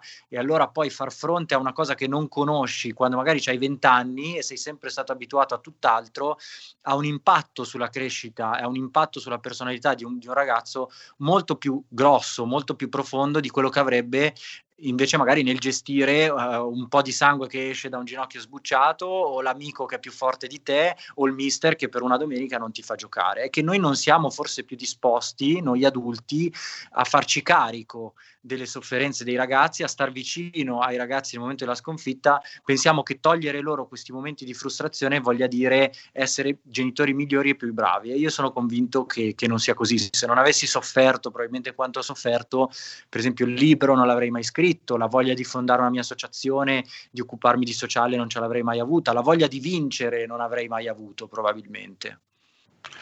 Ass- assolutamente. Permettimi di dire, Daniele, che però c'è anche l'aspetto ludico del gioco, no? si, si, può godere dello sport. Eh, quello che hai spiegato ehm, spiega eh, perché tu sei un grandissimo, come, come, tu sei arrivato a diventare un grandissimo campione. Io mh, che non sono stato sicuramente un grande, ma ho fatto il mio sport agonistico. Dico, guardate che lo sport anche, può essere anche sano divertimento, no? eh, lo sfinimento dopo una partita, l'emozione quando entri in campo, eccetera. Eh, c'è, c'è, questo aspetto, secondo me, anche da, da, da ricordare. Assolutamente, assolutamente, ma infatti lo sport di base parte dal gioco, cioè lo sport per esempio è anche andare sull'altalena o andare su uno scivolo per un bambino piccolo, cioè il tema è proprio di mettere al centro l'esperienza motoria. E anche nel gioco ci si diverte, si sperimenta aumenta anche lì la frustrazione perché magari c'è un bambino che ti strappa un gioco dalle mani, cioè ti confronti con delle criticità che poi nel mondo del lavoro nessuno ti strappa un gioco dalle mani, ma magari vivi la competizione, devi gestire una persona con cui non vai pienamente d'accordo, quindi ehm, come dire, ti alleni a, a, gestire delle criticità che anche il gioco può offrire. Sono d'accordo, io lo dico spesso, la, la mia grande fortuna è che per me lo sci nautico è soprattutto un divertimento, cioè io mi diverto quando mi alleno, mi diverto quando faccio le gare, mi diverto quando sono in palestra per fare la preparazione. Ed è un altro tema interessante, se imparassimo come adulti a divertirci alle partite dei nostri figli, a divertirci anche di fronte all'errore nostro, del nostro figlio, ecco che il viaggio all'interno della crescita in un contesto sportivo o di, di gioco, di motricità, avrebbe un valore completamente diverso. Insegnerebbe anche a, ai ragazzi, perché no, a gestire magari con un sorriso più in più e con un arrabbiatore in meno un momento di disagio e di difficoltà. E un'ultima cosa, Cassioli, ti domando, eh, in tempi di buonismo è emerso in questa crisi pandemica sono emerse voci che eh, ci ricordano che homo homini lupi è comunque è così. Io ho sentito dichiarazioni, ma perché il vaccino agli anziani? Oppure, ah beh sì, è morto di Covid, ma aveva già 87 anni, no? come se eh, non ci fossero se non altro i parenti, magari anche di chi, di chi ci lascia. Eh, sta venendo fuori, ha messo in luce la parte tra virgolette, più, più bestiale, che è anche quella però in qualche modo che fa parte dell'istinto dell'uomo. La, hai avvertito qualcosa di questo genere o sono io che magari dal mio punto di vista eh, sono magari portato a vedere più certi aspetti eh, che altri. No, no, è, è, così. Ah, io parto da, un, da, una considerazione di principio, secondo me, generale. Cioè, bisogna stare attenti a, a, fare questo tipo di, mi permetto di dire, di discriminazione. Perché dopo, finché, finché riguarda gli altri e siamo noi quelli da proteggere, allora la pensiamo giusta. Poi bisogna stare attenti perché prima o poi può succedere anche il contrario. Eh, e soprattutto, per esempio, penso al mondo della disabilità. C'è un attimo eh, arrivare a dire vabbè ma avevo 87 anni a dire vabbè ma era cieco e allora oppure diamo il vaccino ai ciechi diamolo dopo perché lavorano meno perché producono meno cioè bisogna stare molto attenti a questo tipo di considerazioni. A parte che il diritto alla salute eh, è di tutti e, e, quindi come tale va, va gestito. Non bisogna creare eh, delle discriminanti per cui uno lo meriti prima o lo meriti dopo. Prima bisogna eh, tutelare le persone a rischio e io mh, tra l'altro l'altro lavoro come fisioterapista, eh, seguo pazienti anche molto molto anziani e non ho mai pensato in vita mia, per esempio, di curarli un po' meno bene perché tanto sono anziani. Eh, l'anziano, oltre a meritare eh, di vivere eh, cinicamente, anche perché se vogliamo eh, ha, ha, lavorato anche lui per il nostro paese, è anche un, un patrimonio. I ricordi degli anziani sono un patrimonio, eh, è un tema di affettività, quindi quanto gli vogliamo bene ai nostri anziani ed è anche un tema di giustezza, di giustizia, perché tra un po' saremo anziani noi e io non so se poi le persone che adesso pensano questo avranno il coraggio quando saranno loro a quell'età di ribadirlo. Bisogna sempre stare molto attenti perché essere al di qua o al di là di una linea discriminatoria è, è solo questione di tempo tante volte. E poi mm, ti, ti, chiedo, eh, Daniele, secondo me, una società che sa organizzarsi e tutelare le persone che abbiano delle difficoltà, secondo me è una società migliore anche per le persone sane, perché dà più garanzie, dà più sicurezze, dà, dà più fiducia. Eh, per questo io, non per, non per, per paura, eh, non per accusare cattiveria e malvagità, proprio anche eh, un po' forse cinicamente sul calcolo, io dico, attenzione che se non siamo disposti a, a prevedere, le pers- aiutare le persone che sono in difficoltà, abbia, avremo una società ne- che, che, non va bene neanche per quelli che, che, hanno la salute, che sono in posizione di favore, diventa una società molto brutta anche per loro. Ma senza dubbio, intanto eh, qualunque persona, appunto, se non è discriminata, eh, può essere messa nelle condizioni di dare un proprio contributo. Quindi è bello valutare le persone per i contributi eventualmente che, che sa- sanno dare, a patto che che vengano messi nelle condizioni di poterli dare.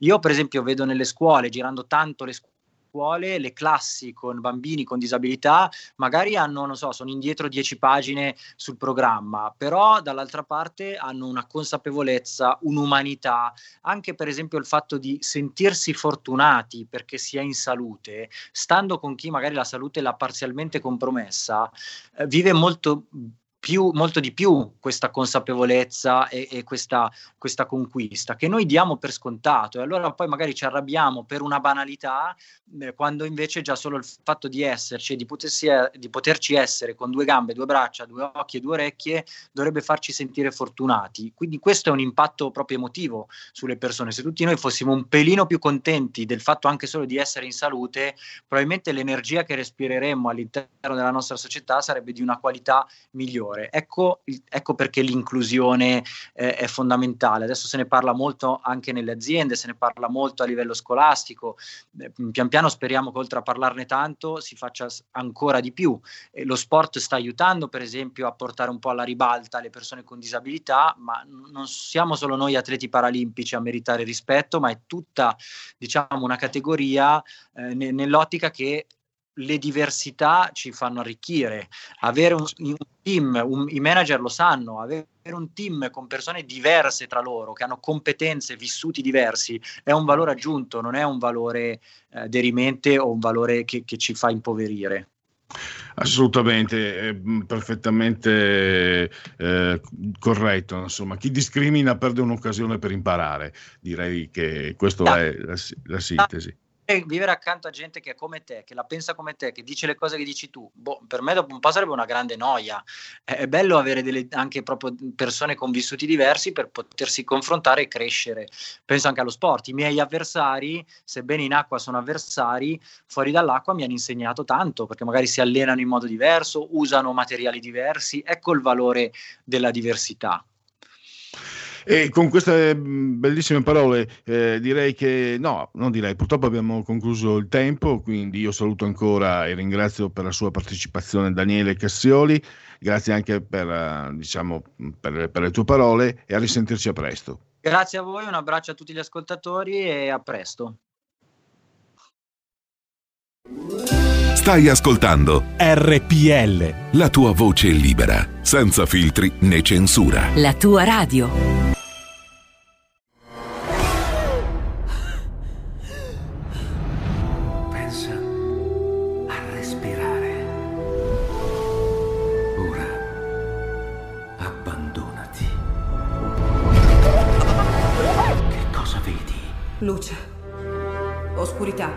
L'equilibrio.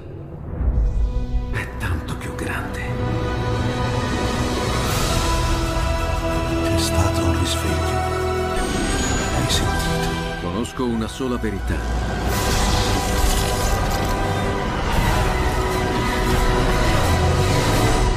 Movie Time ti fa entrare nel vivo del cinema, ti fa sentire come se fossi tu il protagonista del grande schermo.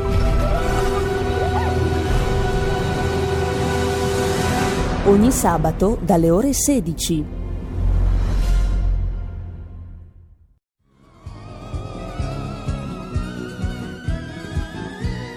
Io di Salvini penso che sia molto furbo, bravo perché ha portato un partito piccolo quando ancora ci mettevano l'elmo con le corna, adesso non credo che se lo mettano ancora l'elmo con le corna. Pure se se lo metto non dice niente a nessuno. Sì, appunto. Se io avessi previsto tutto questo, dati cause e pretesto, le attuali conclusioni, vabbè lo ammetto che mi sono sbagliato e accetto il crucifige e così sia. Chiedo tempo, son della razza mia, per quanto grande sia, il primo che ha studiato.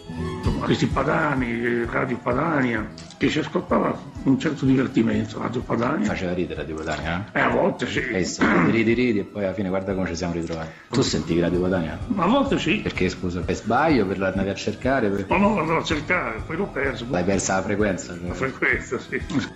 Guccini si sentiva Radio Padania. Vabbè lo ammetto che mi sono sbagliato e accetto il crucifige e così sia.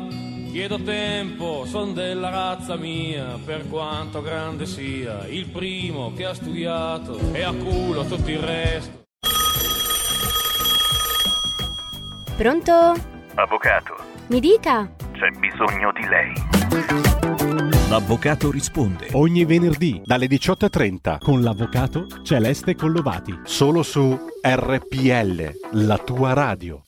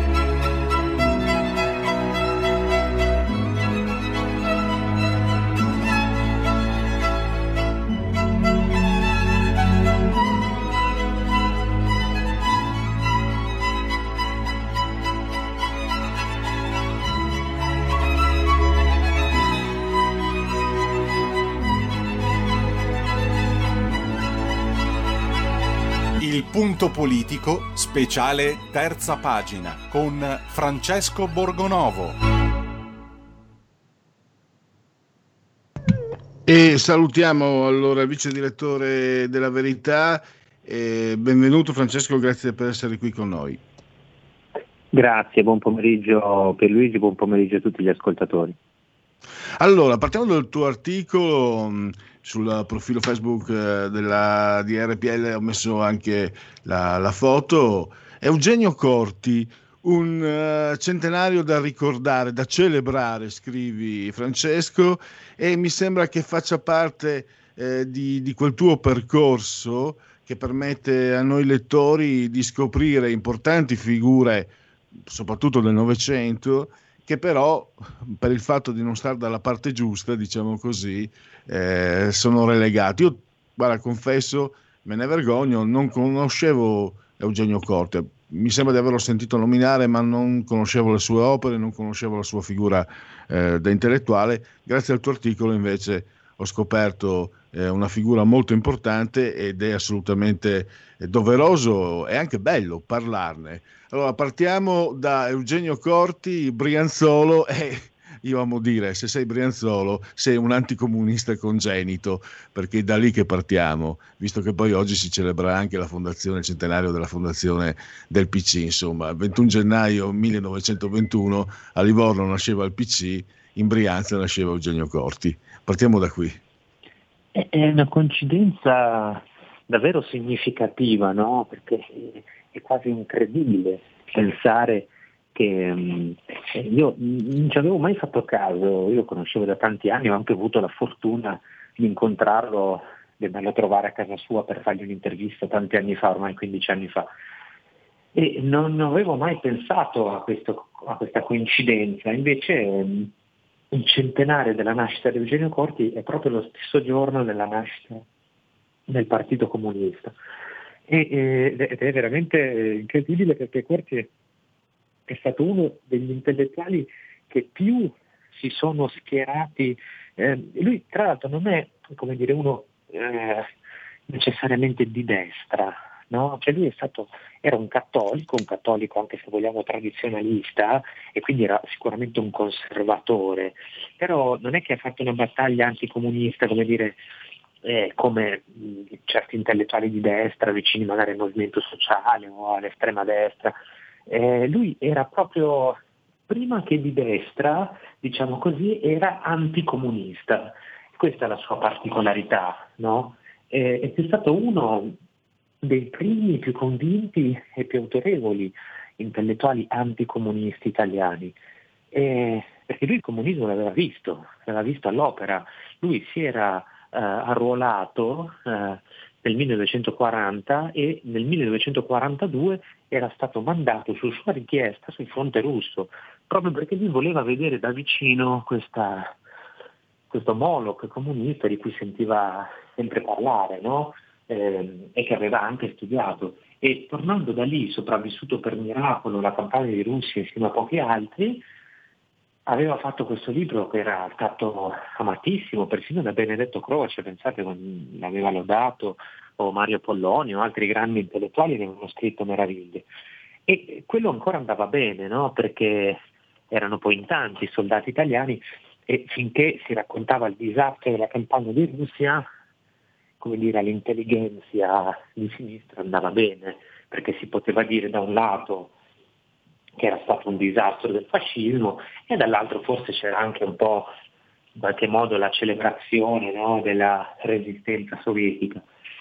E invece poi Giorgio Corti non si fermò lì, perché dopo aver raccontato la disfatta italiana lui voleva raccontare anche l'orrore del comunismo e, e continuò a raccontarlo, ad esempio nel, all'inizio, nei primissimi anni 60, questa, scrisse questa tragedia, una vera e propria insomma, un testo teatrale che si intitola Processo e morte di Stalin, che fu eh, mh, o stroncato malamente no, con, eh, dai, giornali di sinistra o del tutto ignorato perché toccava un tema, cioè allora erano stalinisti, il Partito Comunista Italiano che oggi si celebra tanto, allora era eh, eh, ai piedi dell'Unione Sovietica, proprio sdraiato, quindi figurati, non si poteva dire male, eh, so se ricordate eh, i titoli no, dell'unità quando morì Stalin, eh, riconoscere grande statista, no, queste cose.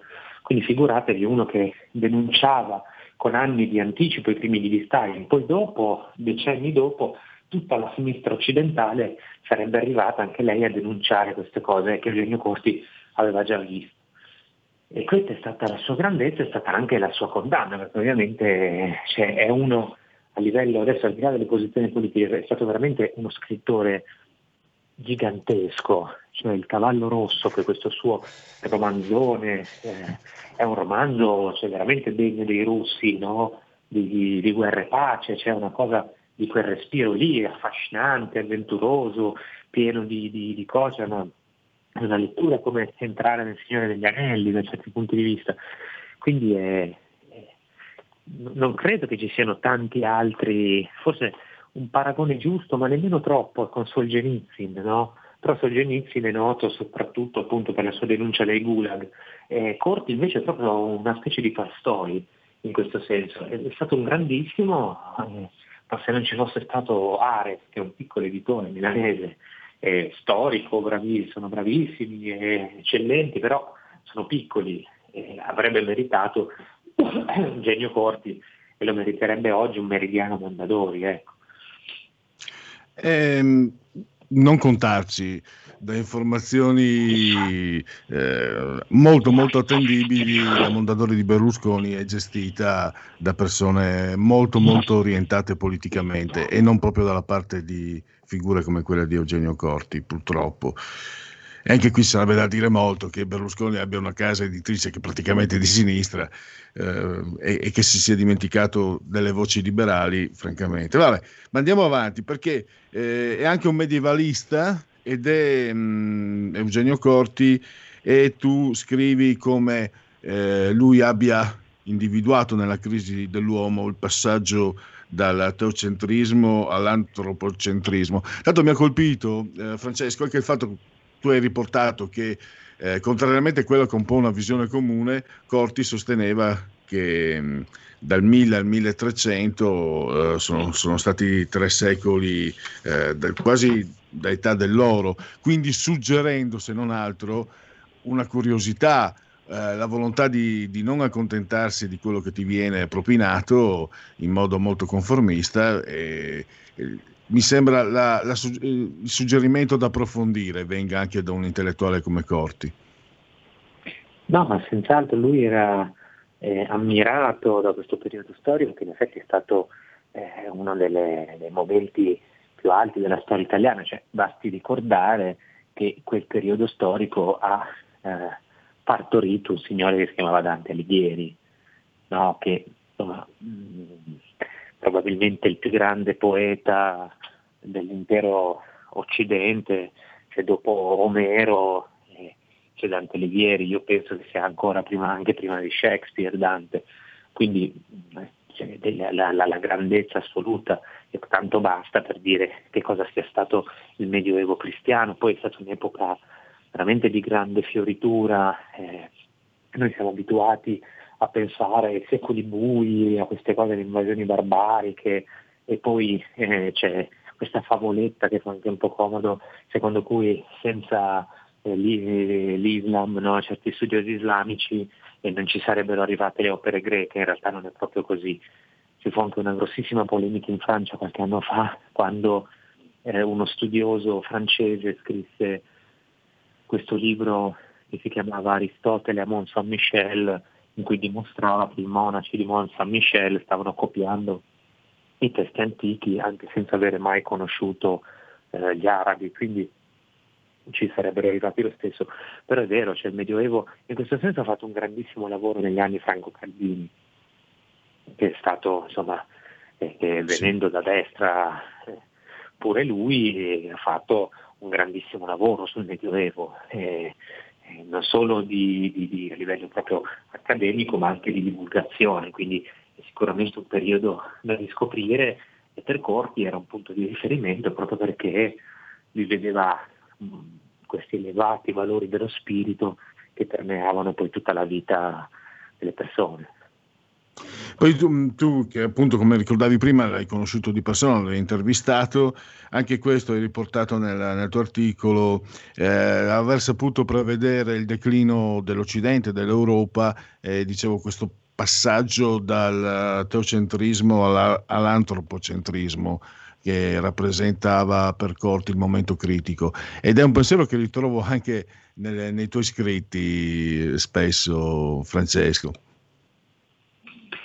Sì, nel senso che appunto lui parlava di quella dimensione verticale, spirituale che, che abbiamo perso, no? che abbiamo, ci siamo lasciati indietro e, e, alla fine ci ha danneggiato. Purtroppo quando si perde, eh, noi qui abbiamo parlato di Giulio Evola no? in passato, ecco, in questi giorni stavo leggendo un suo testo molto interessante, si chiama L'arco e la clava, e a un certo punto lui dice questa cosa, si dice quando manca dire, un principio di eh, governo, insomma, di, di, di, potere superiore, no? eh, quando manca una, qualcuno, qualche entità che dia una forma esterna, poi anche la forma interna si sfalda, no? cioè quando non c'è un ordine, eh, non c'è un ordine politico, quando non c'è un ordine dello Stato, eh, quando non c'è l'ordine verticale, eh, come dire, anche metafisico, poi anche quello che c'è dentro l'uomo comincia a cedere, no? eh, si, si, si, si, sgretola proprio. E io credo che sia stato questo quello che assistiamo ai giorni nostri, cioè abbiamo eh, il mondo fuori è, è, quello che è e ne risente anche quello che c'è dentro di noi. E, e per chiudere, eh, Borgonovo, eh, direi questo mm, punto che mi piace, questo aspetto che mi piace mettere in luce. Eh, parto dal, dalla constatazione puramente personale. Grazie al tuo lavoro e anche ad altri, eh, stiamo scoprendo che il Novecento italiano in realtà aveva qualche pepita di pensiero liberale, di pensiero liberale in senso lato, eh, di un pensiero non convenzionale rispetto al conformismo vigente, no? perché sto scoprendo sempre di più che anche chi non era eh, di sinistra in qualche modo doveva scrivere in modo da non dispiacere alla sinistra in Italia, sto parlando soprattutto del secondo dopoguerra, eh, tant'è che Sciascia è stato una, una figura quasi unica, quasi, quasi fuori dal comune, in realtà non era unico e fuori dal comune, Sciascia abbiamo altre figure, pur nella diversità no, delle persone, che, de, degli intellettuali di cui stiamo parlando, ci sono state altre figure che ci hanno offerto pensieri meritevoli di essere approfonditi in quanto destinati ad aprire i nostri confini, i nostri orizzonti. Beh, sai, tu hai detto liberale, prima io dico semplicemente libero, no? Eh, c'era, c'è stato un pensiero libero che è stato nascosto, occultato. Cioè, guardate che corpi, se io penso a tutte le schife, cioè, celebriamo Moravia, con tutto che è stato anche uno, sono tra i tanti, nemmeno uno dei peggiori, no? Celebriamo oggi Moravia, si ristappano tutte le sue opere, fatto, hanno fatto il meridiano di Eugenio Scalfari, no? E non esiste il meridiano, cioè i meridiani sono, per chi non lo sapesse, quei volumoni della Mondadori, eh, diciamo be- belli, rilegati, blu, no, con la costoletta blu dietro, eh, che sono proprio belli da esporre in libreria, raccolgono diciamo, le opere complete dei grandissimi della letteratura. E abbiamo fatto meridiani per dei minori, dei minori, dei minori, e non avere un intellettuale, cioè comunque è stato tradotto in tutto il mondo, ha venduto comunque eh, centinaia di migliaia di copie perché siamo intorno, credo, col cavallo rosso a, a probabilmente 15 eh, anni fa erano circa mezzo milione, quindi saranno arrivate molto più avanti solo di quel romanzo. Cioè, senza nessuna pubblicità, con pochissime interviste, senza la televisione, cioè, vi rendete conto che è una cosa gigantesca. eh. Posso portarti questa, eh, testimonianza riallacciandomi a quello che ti avevo detto all'inizio. Eh, non faccio i nomi, comunque un importante intellettuale italiano che, che, era stato iscritto al PC e che è uscito dal PC dopo i fatti di, di Budapest nel 1956, anche lì insomma eh, l'egemonia violenta eh, sovietica, alla, al tramonto della propria vita avrebbe avuto desiderio e lo meritava eh, di avere un meridiano, sì, di, di, avere una pubblicazione tra la Mondadori con i meridiani e la risposta fu da parte di una eh, di un dirigente della Mondadori che eh, mai sarebbe stato dedicato un meridiano, un meridiano, a uno che aveva tradito. E questo, questo è un episodio di, non, di 4-5 anni fa. Quindi nel, nel XXI secolo eh, tocca sentire anche, è toccato sentire anche questo.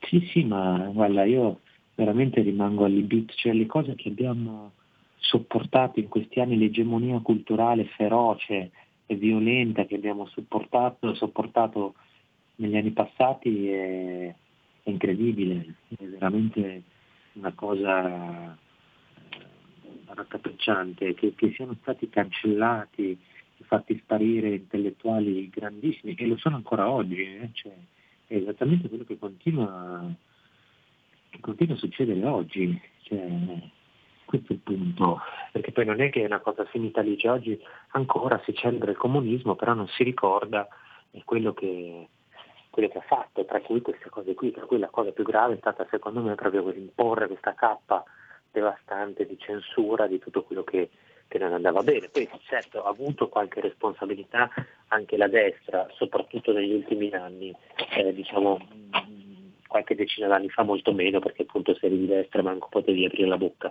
eh, quando la destra ha avuto occasioni diciamo che non ha saputo coglierla come avrebbe dovuto. Eh, però questa cappa bisogna liberarsene il prima possibile perché è veramente una cosa inaccettabile se ci ha fatto dire, non far conoscere, ci ha impedito di conoscere figure come Eugenio Corti, figuratevi un po'. Eh, quando mi è stato riportato questo episodio, la prima cosa che ho pensato è: ma, ma quella lì non si vergogna ad essere del PC per i fatti del 56, per non parlare poi quelli della, della, primavera di Praga. No, non solo non si vergognano, ma si permettono addirittura di sentirsi superiori. Vabbè, e, e, tu sai che io non sono un anticomunista, se mi spingo io a queste considerazioni vuol dire che gli anticomunisti hanno più di qualche buonissima ragione, come appunto Eugenio Corti oltre al fatto di essere stato un grande scrittore intellettuale. Scop- io personalmente, voi a casa sicuramente siete più colti di me, comunque grazie a, a Francesco Borgonovo abbiamo scoperto Eugenio Corti, grazie ancora a Francesco, domani mattina c'è l'appuntamento alle 9.30 e poi di nuovo qui con il punto politico, se vuoi dare appunto eh, qualche anticipazione per uh, domani mattina con sì, i subalterni. Torneremo su questi temi perché pronto per parlare dell'anniversario del Partito Comunista ci sarà con me Diego Fusaro, che vedo che eh, gli ascoltatori di RPL conoscono abbastanza bene. I Poli Orcetti. Allora, ti ringrazio ancora, grazie Francesco Borgonovo, vi ricordo domani mattina subalterni alle 9.30, poi qui nello speciale terza pagina, grazie e a risentirci a domani. Grazie, grazie. La verità è che sono cattivo, ma questo cambierà. Io cambierò.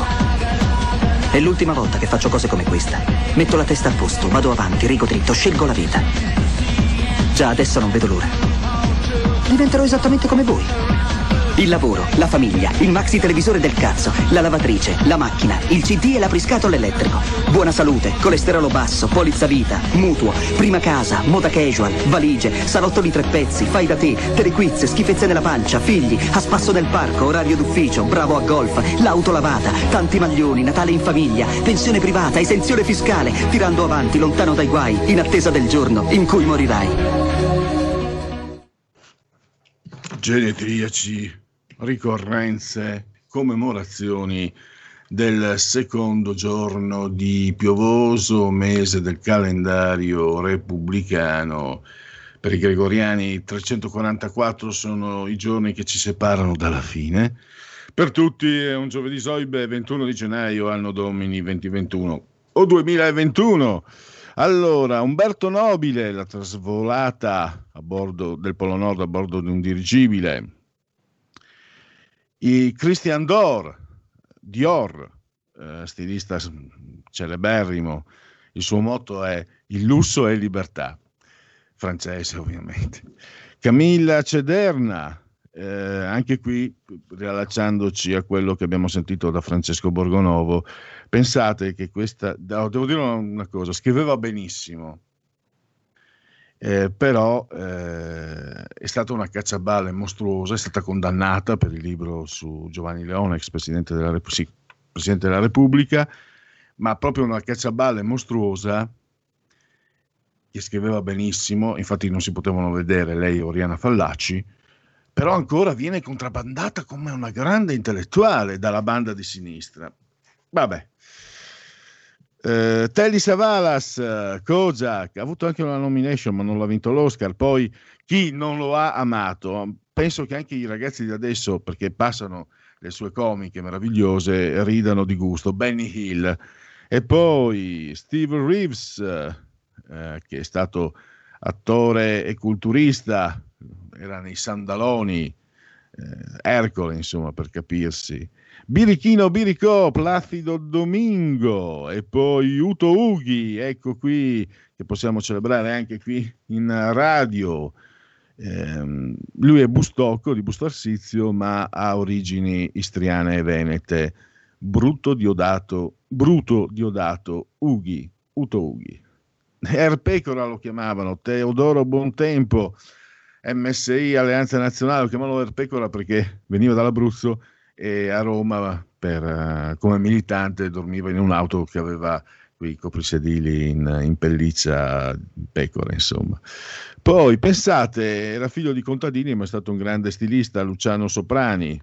Perché ce l'hai con i contadini? Mi chiederete voi. No, assolutamente, ma eh, il genio, per fortuna, eh, ha delle possibilità di emergere. Billy Olson, cantante rhythm and blues, o Billy Ocean, fate voi, la grandissima eh, Gina Davis, eh, eh, due nomination, un Oscar, lei è conosciuta per Thelma Lewis, eh, ma secondo me in Turista per caso, eh, dove appunto ha vinto che l'Oscar, ha offerto un'interpretazione indimenticabile, non che Thelma Lewis è stato un bellissimo film, ma Turista per caso mi è rimasto dentro. Ah, pensate che ha la mamma piacentina, eh, lui è canadese però, è Michael Wincott che restando nel cinema, Giulio Cesare Carnelli se lo ricorderà, è il cattivone, ma il cattivone dentro, cioè non solo dalla faccia, sia in uh, Strange Days che nel Corvo. Poi Marie Trintignant, figlia d'arte, uccisa da un comunista che era il suo compagno, Bernard Cantat dei Noir Desir, eh, un no global, in preda a alcol e stupefacenti, l'ha uccisa ed è uno di sinistra, no Goba, uno che sta con quelli del Fatto Quotidiano per dirsi, ecco dai, con quella gente lì. Un grandissimo, il suo Derrick e il suo Badeus sono meravigliosi imitatori, non solo, Max Tortora meraviglioso, auguri a lui, era una, una forza della natura, eh, lo era perché adesso non gioca più, Allen Boxic, la Lazio, ci ricordiamo soprattutto, e poi ha militato nel Vicenza della Fiorentina, un calciatore che mi, rimasto, cui mi è rimasta impressa la memoria, eh, vale a dire Mauro Zironelli. Abbiamo concluso, ringrazio Federico il Grande, Giulio Cesare, pensate che nomi che abbiamo noi a RPL, cosa vi offriamo? Giulio Cesare e Federico, non so se mi spiego. RPL, la vostra voce, la vostra radio, chi sa buona RPL, Capolte Centrali, meditate, gente meditate, i fuochi pirotecnici del eh, Marciano Pinti col suo Rebelot e naturalmente grazie veramente a tutti per aver scelto anche oggi RPL, la vostra voce, la vostra radio. Avete ascoltato il punto politico.